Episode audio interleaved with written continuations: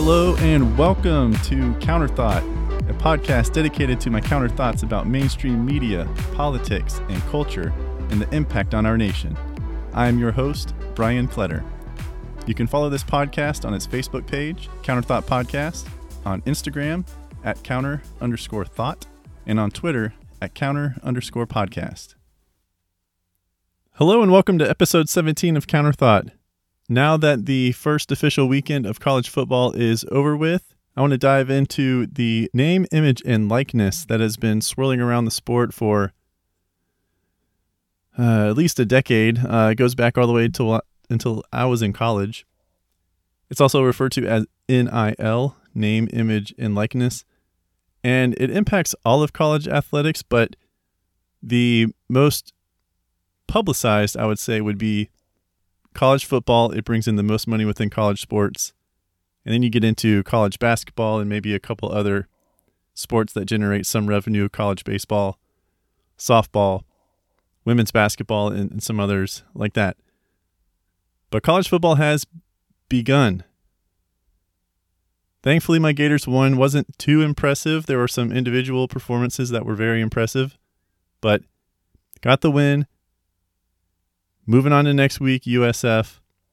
But let's dive into this name, image, and likeness and see and see what this is all about because this has been a long time coming. Again, I remember studying this in my sports law class in grad school, which takes me back at least 10 years, 10 or 11 years.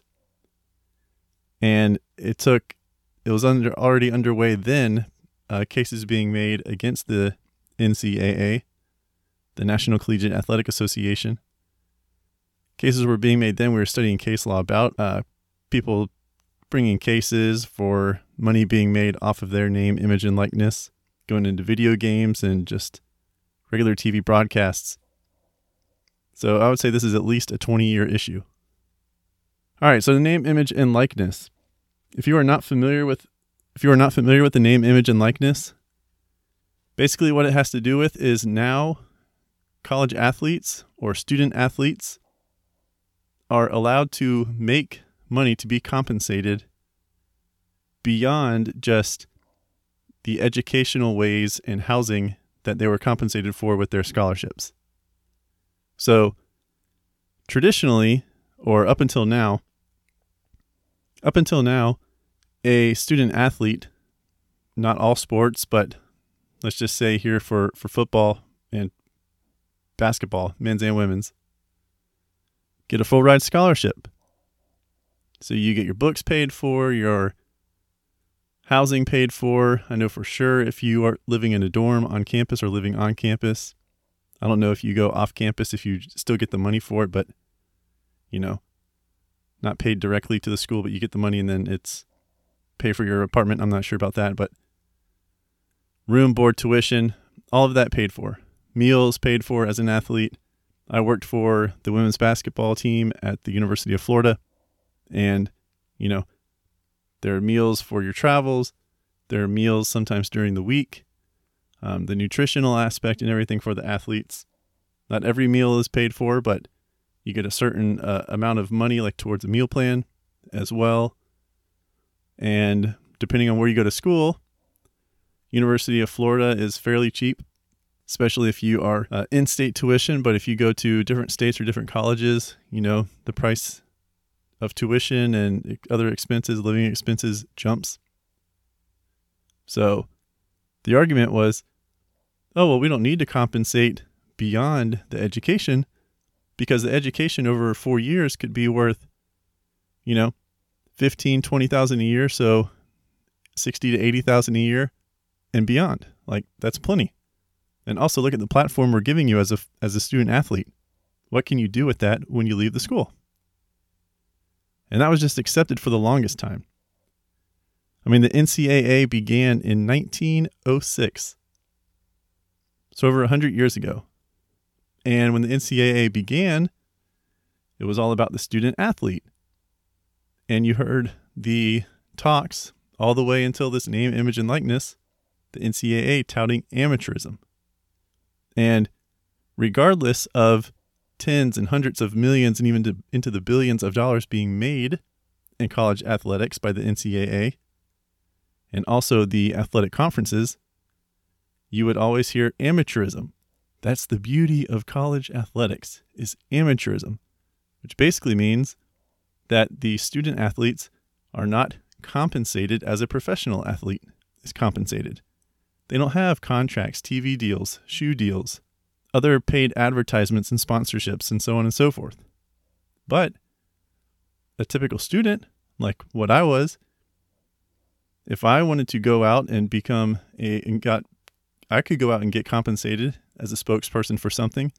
I could go out and get paid to do XYZ, but a student athlete couldn't because that would have been seen as compensation beyond the education.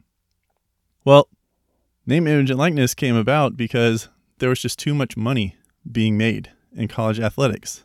And all of it, again, was going to the conferences, which you could argue, I guess, funnels its way back down to the student athlete.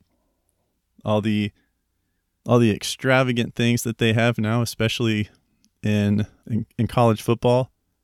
The facilities they have are ridiculous. We're talking hundreds of millions of dollars in facilities, indoor practice facilities, recording studios, uh, the treatment and everything that recruits get, just wined and dined to the nines.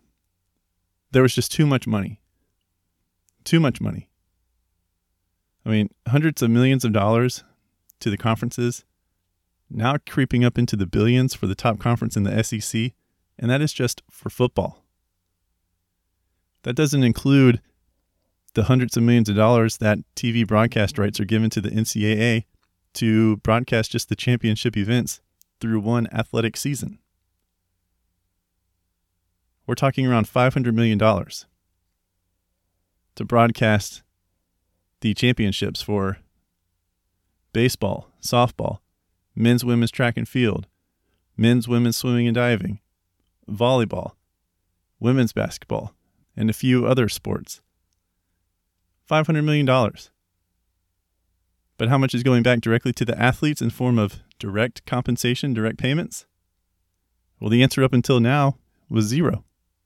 Again, the athletes benefited because of the um, the amenities that are now at a lot of these schools, especially the big big programs, the top programs in different states or in each state.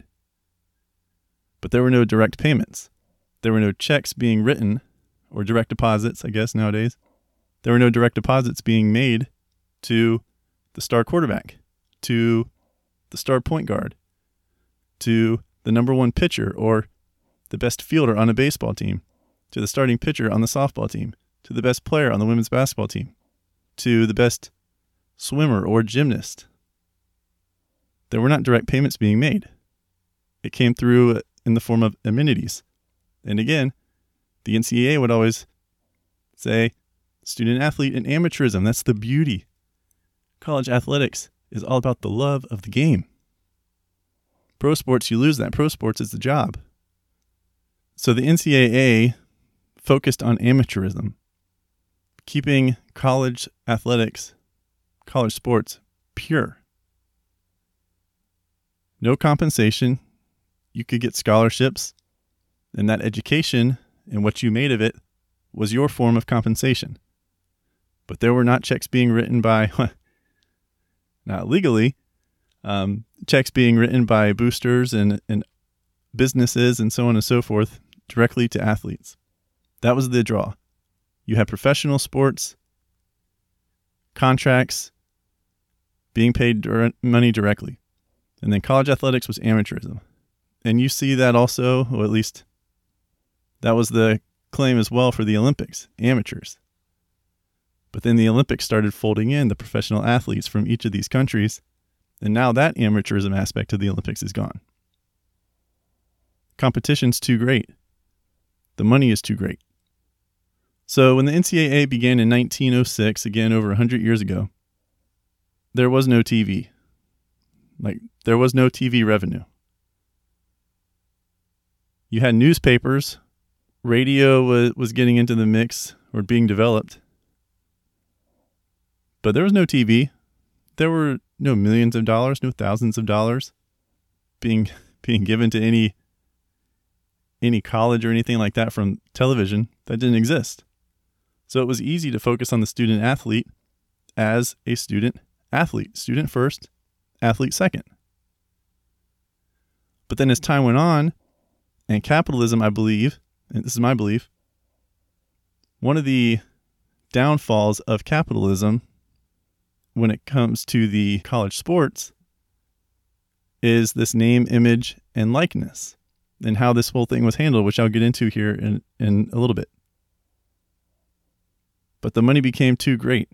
There were too many ways for um, media companies and other businesses to make money off of the popularity of college athletics.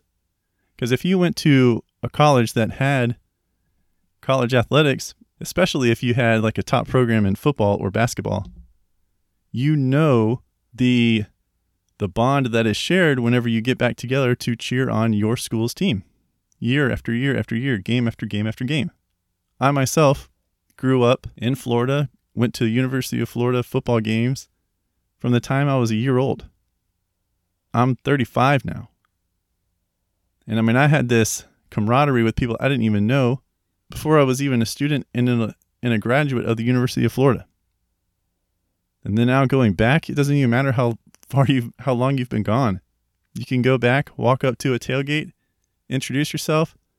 People are going to offer you something to eat or to drink.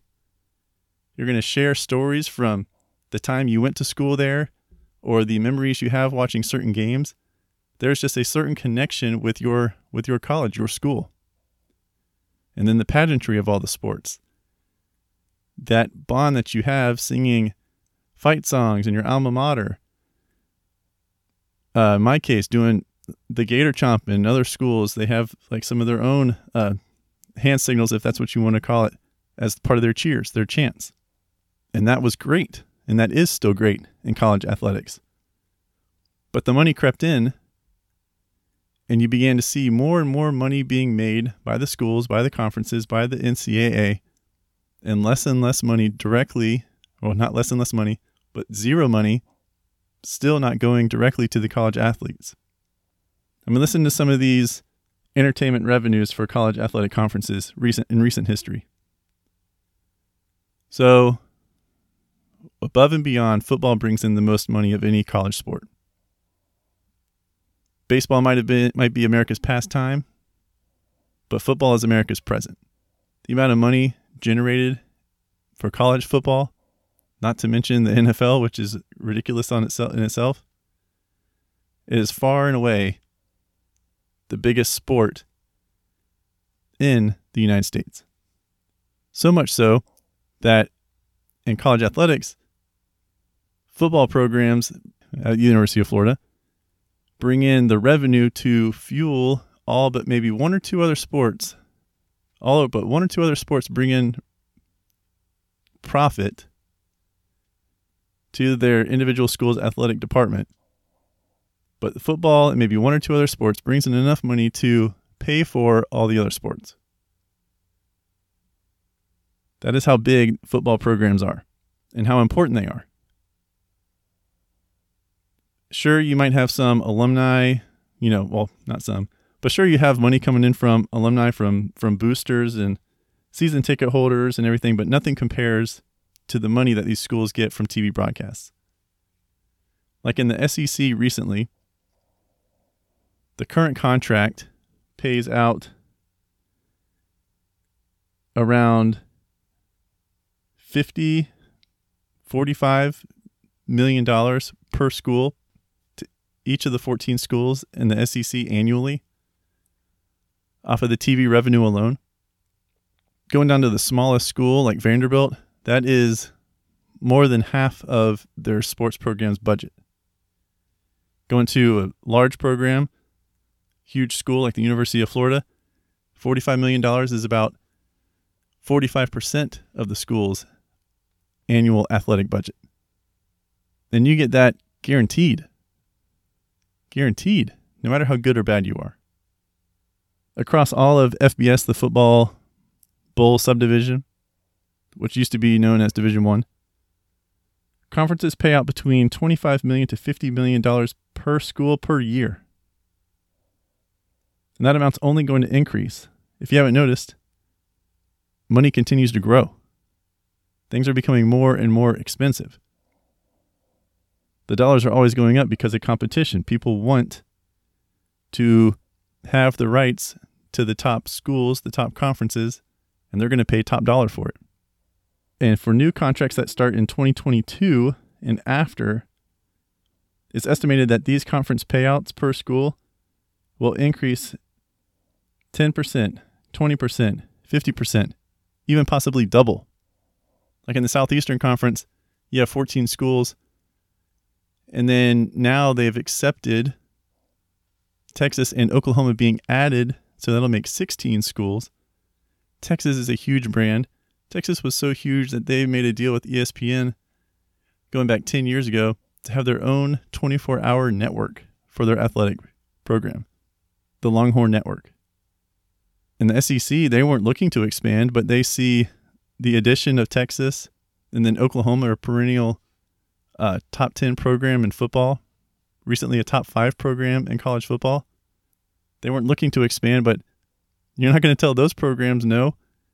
You're looking at now increasing with this upcoming new TV deal for the SEC to increasing the per school revenue from the TV contract from probably 40 million per school, 45 million per school, up to 60 to 75 million per school.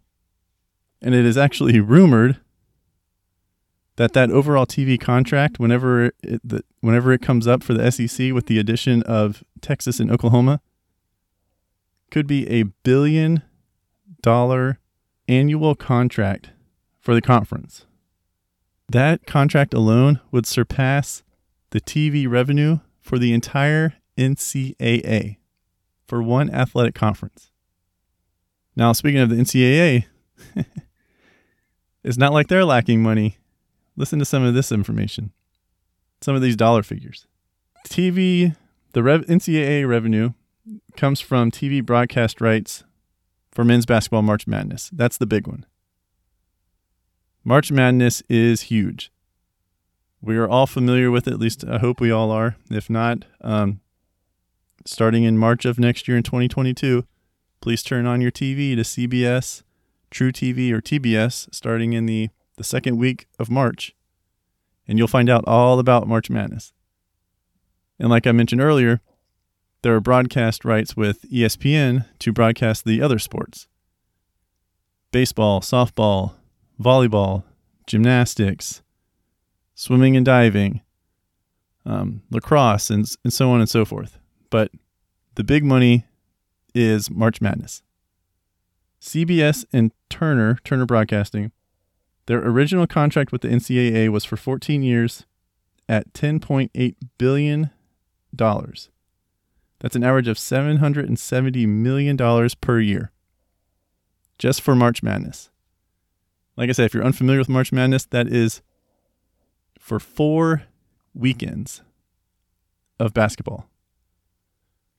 $770 million for four weeks of basketball. And then in 2016, that contract received an eight year extension, which gives CBS and Turner broadcast rights through 2032. And the per year average will jump to 1.1 billion dollars, billion with a B, 1.1 billion dollars in 2025.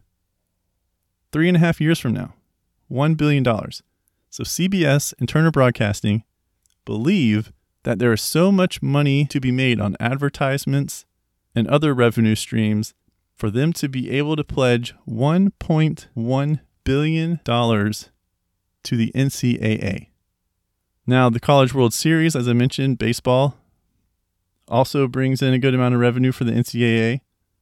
Um, not just the College World Series, but also the super re- the regional and the super regional tournaments that that are played leading up to it. And so does the Women's College World Series. College softball is huge, but nowhere near March Madness for men's basketball. In 2025, 1.1 billion dollars. In 2011, this is the ESPN NCAA championships deal that I've been mentioning. That was signed in 2011. The NCAA signed a TV deal with ESPN equal to 11 years and $500 million to give exclusive rights to ESPN to broadcast the championships across multiple men's and women's NCAA sports. And that's up for renewal. 11 years, starting in 2011, 2022. It's next year. So we'll see what that new contract is and if ESPN is going to keep it. So you can see that there is so much money being made off of student athletes. I was listing just the SEC for college football, potentially getting up to a billion dollars in two years when Oklahoma and Texas join in to the SEC and playing games. That's one conference. FBS has the Power Five, so five big conferences, and then they have some smaller conferences. So we are well over, going to be well over for sure the $2 billion mark for college football and just TV rights. Well over 2 billion. That's for conferences. And then over a billion for the NCAA. So there is no shortage of money in college athletics. There is an abundance of money. And this is because of capitalism, right? This is because of capitalism. But when it comes to college athletics, I think it's it hasn't always been great. And I'll get into that here in a second. So, like I mentioned, too much money being made by everyone else but the student athletes. But that all changed this past year with the Supreme Court.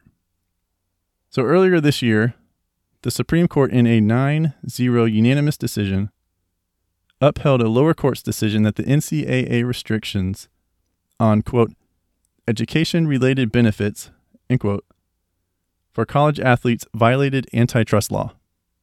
Justice Neil Gorsuch authored the majority opinion in favor of the plaintiffs, and you need to clarify this only dealt with the quote education related benefits.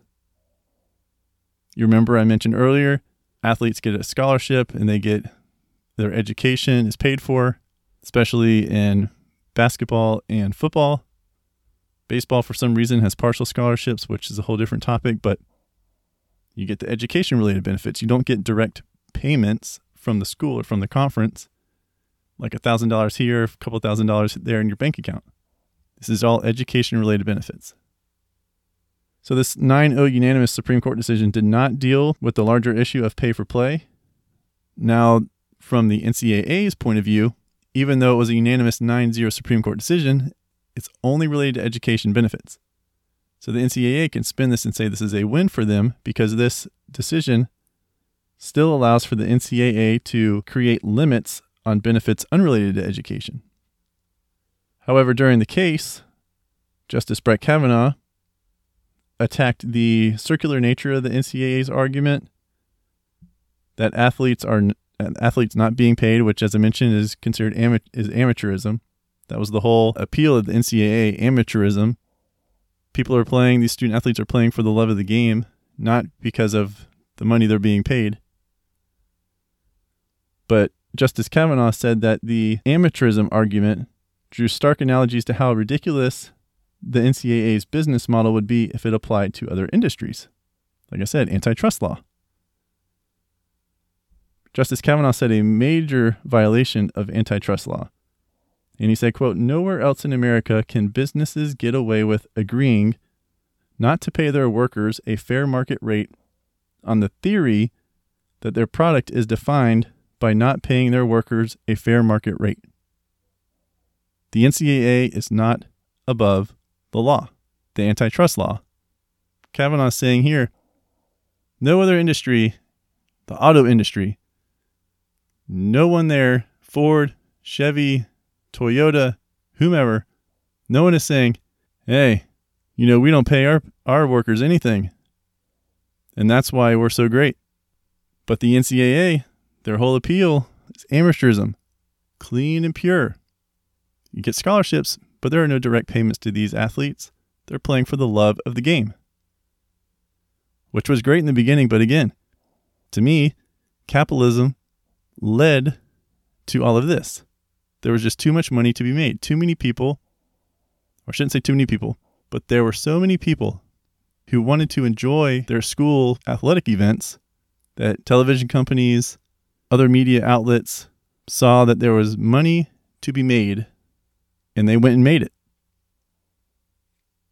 All the while for decades not giving the athletes anything beyond the educational benefits. And the cries for this compensation just became too strong and has led to the name, image, and likeness.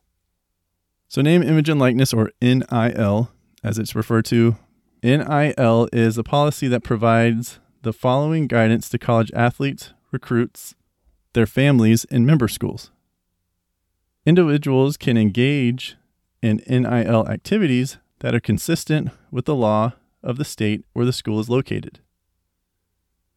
Colleges and universities may be a resource for state law questions, not the NCAA. You have to go to your college or your state. So, you may have heard something over this past year. Different states are going into last year, really. States trying to become and quickly pass laws that dealt with this name, image, and likeness. Not only to help their state, but to help their state through the schools that they had.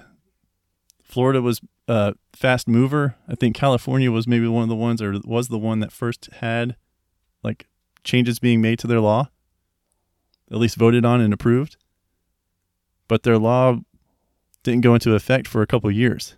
Whereas Florida, the state of Florida, passed a law that went to effect the next year, which is this year. And the benefit of that is for schools like the University of Florida, Florida State University, University of Miami, University of South Florida, University of Central Florida, University of North Florida, so on and so forth.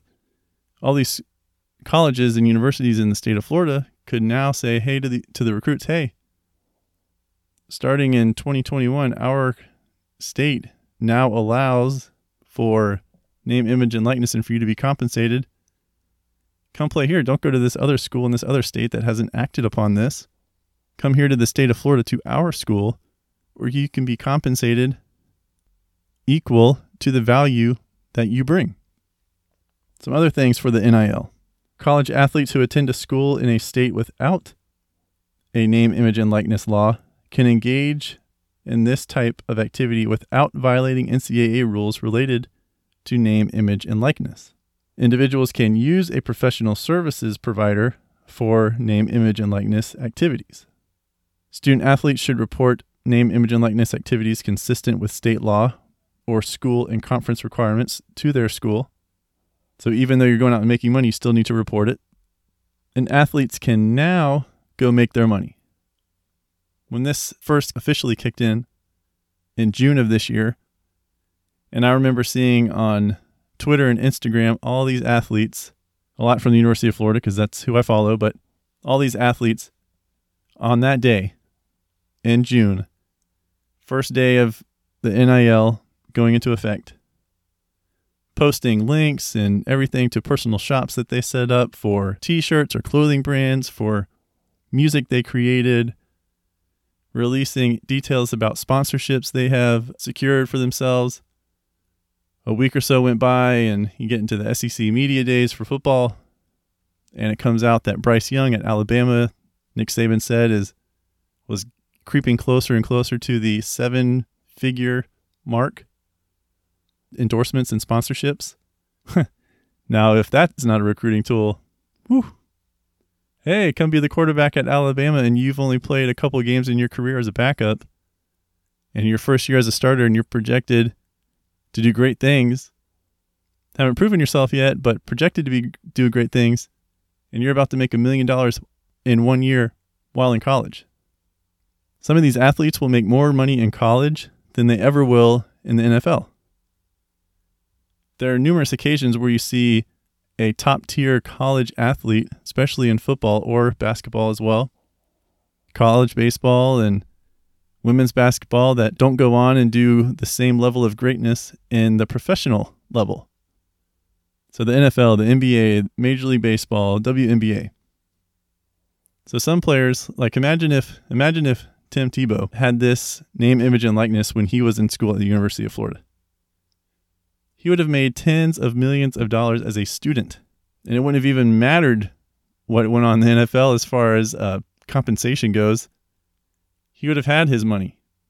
You could say the same probably for Ohio State and Troy Smith just a couple years earlier. Heisman Trophy winner. You could go back and say the same thing for a lot of athletes that do great things in college but don't pan out in the NFL. So there are going to be athletes now that through the name, image, and likeness that will end up making more money in college than in their professional league.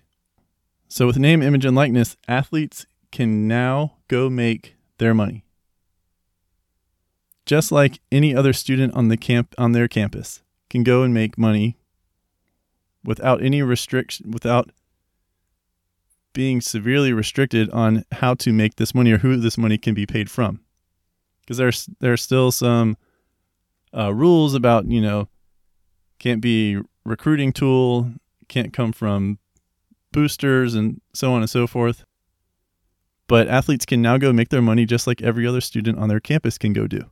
And that again was one of the arguments about whether or not student athletes should be able to be compensated off of their name, image, and likeness. The athlete, student athletes would say, Hey, if I wasn't an athlete and I was just a student, I could go out and make all the money I could doing X, Y, and Z. So, why being an athlete does that limit my opportunities? Well, that oppor- those limitations are gone now. Stu- athletes can now go make their money. But this isn't how I would have structured it. And let me explain to you what I mean. So originally, the proposal around college athletic athlete compensation was that money from the schools or the conferences would go into a pot. And this is when everyone's trying to figure out how to if athletes are going to be compensated, everyone's trying to figure out okay, what is the best way to do it? Because you don't want resentment. You don't want athletes on the same campus from different sports walking around. You don't want track and field looking at the football players and thinking, man, I know that guy right there, he's, or all these players, they're getting compensated, getting an extra $2,000 a month just because they play football. And I'm over here working my butt off just as hard, but in a less valued sport, doing track and field, and I'm over here getting just 500 bucks a month. I'm not even going to talk to those guys, man. Forget them. So you didn't want anything like that. So all this spitballing was going on and trying to figure out what is the best way to compensate these athletes. One of the ideas was to put all of the revenue into a pot and evenly distribute it to every student athlete at that school. Now there's a there are some drawbacks to that, right? So what if you're a school that has 20 sports? and let's say your TV, let's say the money in the pot is the same as another school that maybe has 15 sports. All right, well, that school is going to pay their athletes a little bit more money. So, does that mean that potential recruits are going to then go to that school because they could get more money from that pot? Possibly. And are athletes from let's say the football team that knows they bring in over half the athletic department's revenue, are they going to be cool walking around knowing that they're bringing in half of the athletic department's revenue? But then you have a tennis player, no offense to tennis, I love tennis, but then you have a tennis player walking around getting compensated the same amount. Though the whole tennis team is being compensated the whole same amount as the football team when tennis actually loses money. Right? So how was that going to be handled? So that propo- so that proposal evolved a bit to become the pot of money being distributed to the student athletes in the amounts relative to the income of their sport or their revenue as a percent of the large of the larger total athletic department. So if football brings in 50%, 50% of that pot's going to go to football. Basketball might bring in 20%. So they get 20% of the pot. Baseball might bring in 10%. They get 10% of the pot. On down the line. All right, well, that still doesn't solve for the student athletes getting upset with the other sports on their own campus. I mean, you could say, well, uh, guys, come on, this is, let's just be logical. Sorry you chose your sport. It's great that you excel at it. Life's not fair, so what are you going to do? And then that version evolved and led to today's name, image, and likeness. But like I said, this isn't how I would have structured it. So to me, the so to me the NCAA still exists. It's a opinion of a lot of folks that the NCAA is this close. You can't see me, but itty bitty, this close to still being relevant. Basically, not relevant, especially when it comes to the big revenue generating sports like football, men's basketball, baseball, um, and maybe one or two sports here or there. So, what I think should have happened is I think once the name, name, image, and likeness deal, NIL, went down, came into effect in June, that the NCAA, and they haven't done it yet, but I think in the future this is what they should do. The NCAA should be broken into two entities. One entity being nonprofit, and the second entity being for profit. So they're self explanatory. The nonprofit sports, so those sports that do not generate a profit, which I know is not the technical definition of nonprofit, but the sports that do not generate a profit for the athletic department, they go into the nonprofit group. And then the for profit sports, so the sports that do generate a profit, go into the for profit entity of the NCAA. The non for profit sports would function as true amateurism, which is what the NCAA again was designed for. And then the for profit sports would function like pro sport leagues, which is basically what sports like the Football Bowl subdivision, the FBS football, and men's basketball are doing now. So break the NCAA, which is just a governing body, but non for profit sports or non profit sports and for profit sports. That's what I would do with the NCAA. Let amateur amateurism reside in the sports where there's just sorry, not much market for in capitalism society or in the capitalism market. There's not a whole lot of money to be made if you are on the golf team. It's great that you love that sport and you should play that sport because you love that sport, just like the NCAA said and appealed to with their call of amateurism. And then you have the for profit sports football, baseball, basketball. Just call it like it is. You star quarterback, you star basketball player, you're bringing in millions of dollars for your school. Let's compensate you for that. But all in all, there is a downside to this, in my opinion capitalism, as great as it is, to me, is ruining college sports.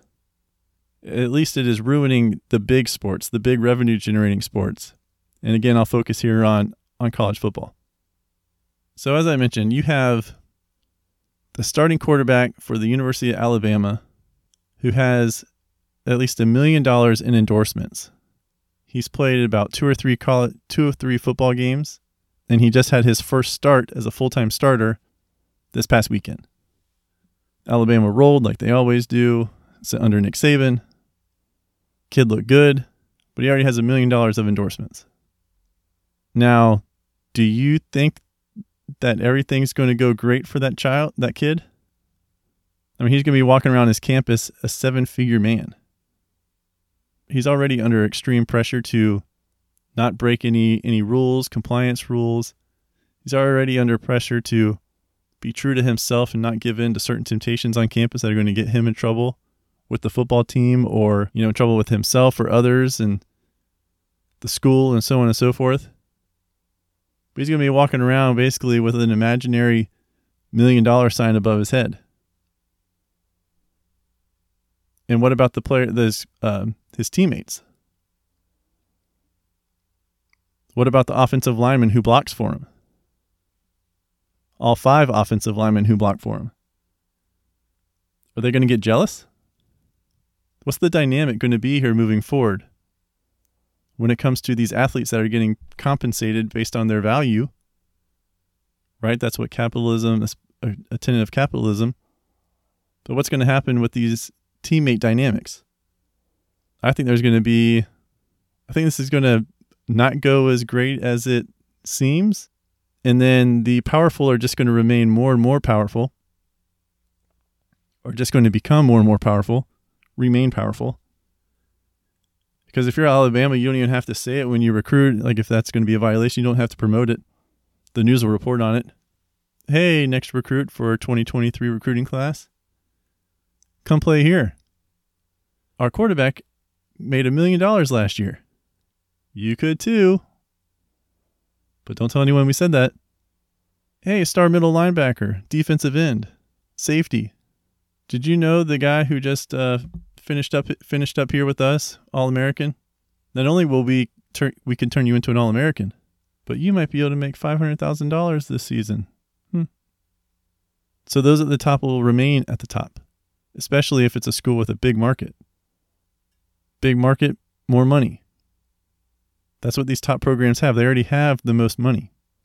The big conferences, the SEC, the Big Ten, the ACC, they already have the most money. That's why these schools continue to come from these top conferences. And this gets into a different conversation, which I won't get into now. It's more sports, but it gets into conference realignments and everything.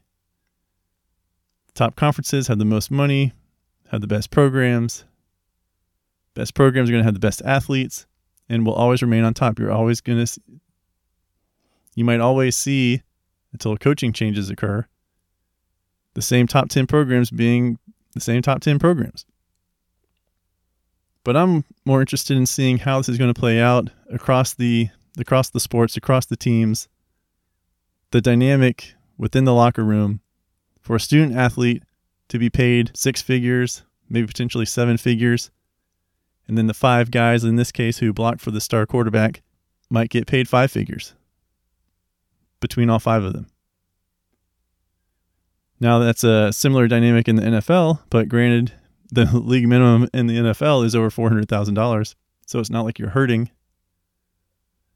If you were making the league minimum as an offensive lineman while your star quarterback, though, is making 40 million, but are these 18 to 22 year olds ready to handle to handle that? Are they developed enough mentally to handle that?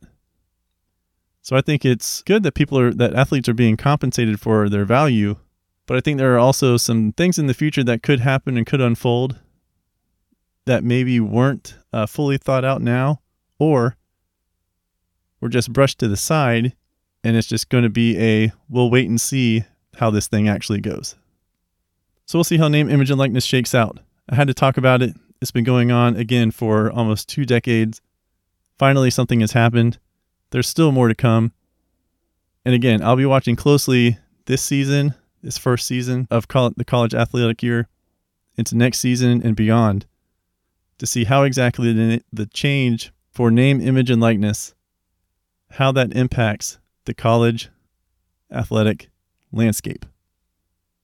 All right, that's it for this episode. Remember to subscribe and engage with me on Instagram at counter underscore thought, on Twitter at counter underscore podcast, and on the Counter Thought podcast page on Facebook. Thank you for listening to Counter Thought.